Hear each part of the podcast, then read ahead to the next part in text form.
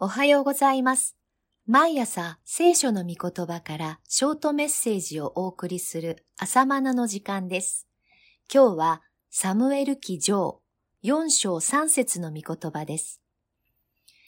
イスラエルの長老たちは言った。何故主は今日ペリシテ人の前に我々を破られたのか。城へ行って主の契約の箱をここへ携えてくることにしよう。そして、主を我々のうちに迎えて、敵の手から救っていただこう。四式の時代からそうでしたが、イスラエルの民はカナンの地において違法人たちと一進一退を繰り返してきました。その中でも特に手強い民がペリシテ人でした。ペリシテ人は地中海側の地域を拠点に活動する海洋民族でした。そのため、海外の最先端の文明と軍事力をいち早く取り入れており、イスラエルを脅かす存在でした。ある日のペリシテ人との戦いにおいて、イスラエルは劣勢を強いられ、4000人の戦死者を出してしまいました。そこで、敗因は何だったのか、民の長老たちは話し合いました。その結論は、城へ行って、主の契約の箱をここへ携えてくることにしよう。そして、主を我々のうちに迎えて、敵の手から救っていただこう。契約の箱とは、神の箱とも呼ばれるもので、その中には、11階の石板、2、マナの入った金の壺、3、目を出したアロンの杖が収めてあり、神の臨在を象徴するものでした。普段は白の町の幕屋に置かれていたのですが、神の不在が敗因だったと人々は考えたのです。そこで、この箱を担ぎ上げれば、ペリシテとの戦いに勝利できると考えたのです。果たして結果はいかに？こうしてペリシテ人が戦ったので、イスラエル人は敗れて、おのおのその家に逃げて帰った。戦死者は非常に多く、イスラエルの歩兵で倒れた者は三万であった。四章十節。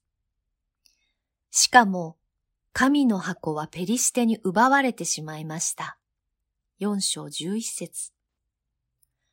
さすがの主もペリシテ人にはかなわなかったのでしょうか？そんなはずはありません。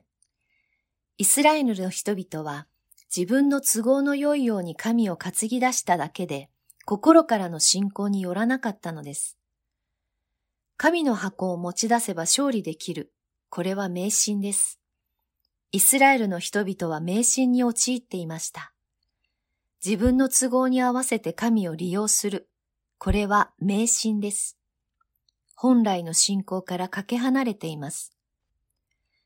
イエスの弟子のペテロが水の上を歩いたのだから、自分も水の上を歩けるはずだと都合よく信じるのは迷信です。ペテロは、来なさいと言われたイエスの御言葉に従って歩いたのです。これが信仰です。迷信と信仰は違います。自分の都合のいいように神を従わせようとするのは、どんなに熱心なようでもそれは迷信です。信仰ではありません。水の上を歩きたいという自分の都合のために神を担ぎ出すのは信仰ではなく迷信です。神の御言葉に自分の都合を合わせるのが信仰です。神の御言葉が来なさいと言われたら恐れる心を委ね、神の御言葉に合わせて水の上に一歩足を入れます。これが信仰です。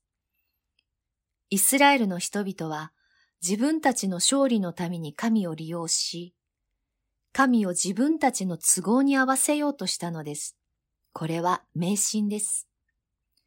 もう一度申し上げます。信仰とは神の都合に自分を合わせることです。神の御言葉に自分を合わせること。これが信仰です。それではまた明日お会いしましょう。